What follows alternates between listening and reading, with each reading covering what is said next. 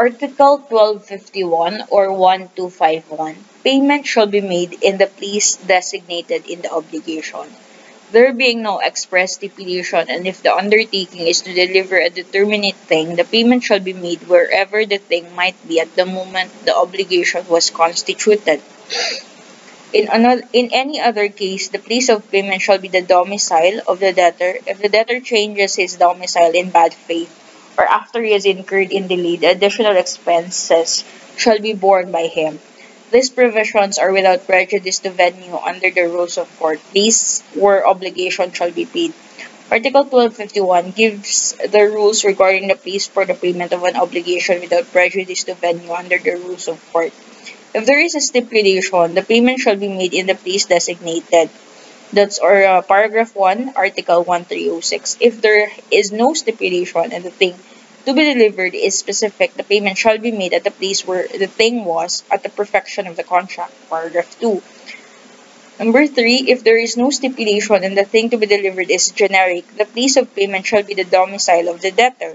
In this case, the creditor bears the expenses in going to the debtor's place to accept payment. Um, the orders order as above enumerated is successive and exclusive as may be gleaned from the provision itself. Note, venue is the place where a court suit or action must be filed or instituted. Concept of domicile. Domicile is the place of a person's habitual residence. That's Article fifty. Residence is only an element of domicile. Residence simply requires bodily presence as an inhabitant in a given place, while domicile or legal residence requires bodily presence in that place and also an intention to make it one's domicile. Some cases make a distinction between the two terms, but as generally used in statutes fixing venues, they're synonymous and convey the same meaning as the term inhabitant. The term residence is equated with domicile or legal residence as far as election law is concerned. It is believed that the term domicile, as used in Article twelve fifty-one, connotes actual or physical habitation of a person as distinguished from legal residence.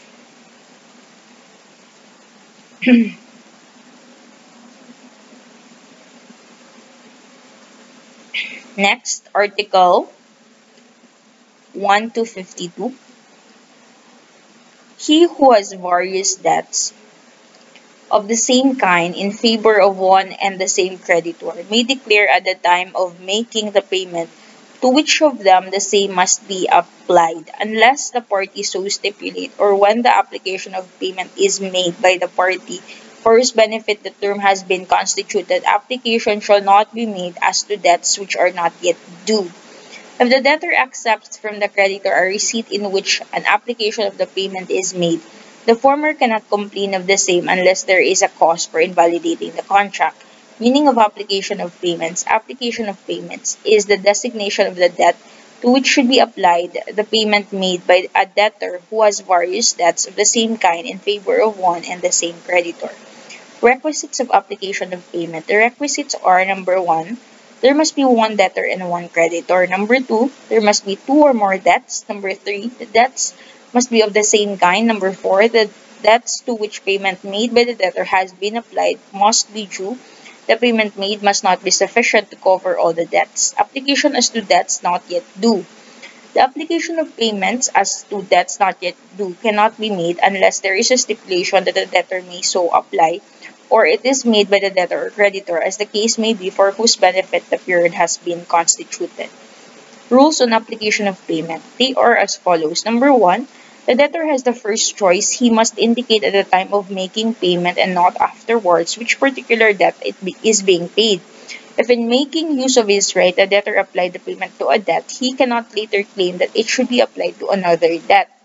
Number two, the right to make the application once exercised is irrevocable unless the creditor consents to the change.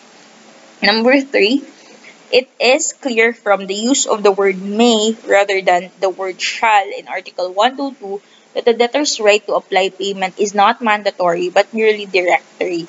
If the debtor does not apply payment, the creditor has a subsidiary right to make the designation by specifying in the receipt which debt is being paid. If the creditor has not also made the application, or if the application is not valid, the debt which is most honors to the debtor among those due shall be deemed to have been satisfied. This is Article twelve fifty-four, Paragraph one. If the debts due are of the same nature and burden, the payment shall be applied to all of them proportionately.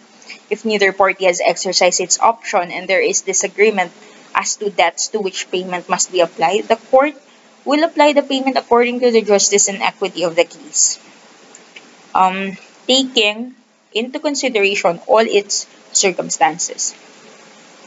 The rules in Article twelve fifty to twelve fifty-four apply to a person owing several debts of the same kind to a single creditor. They are not applicable to a person whose obligation as a mere surety is both contingent and singular. Examples, T O C as follows. Letter A, one thousand five hundred, payable on September fifth, B, one thousand two hundred, payable on September twentieth, and C, a specific table worth two thousand to be delivered on September twentieth, and D, um, one thousand pesos payable on October fifteenth, another uh, on September twentieth, D paid one thousand five hundred to D.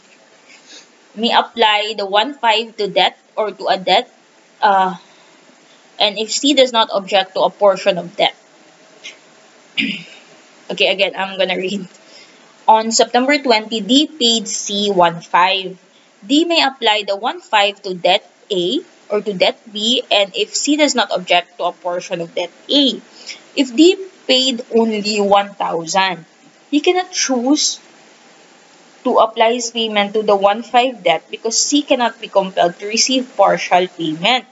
D cannot properly apply his debt to debt C because it is not of the same kind. He must deliver the thing agreed upon.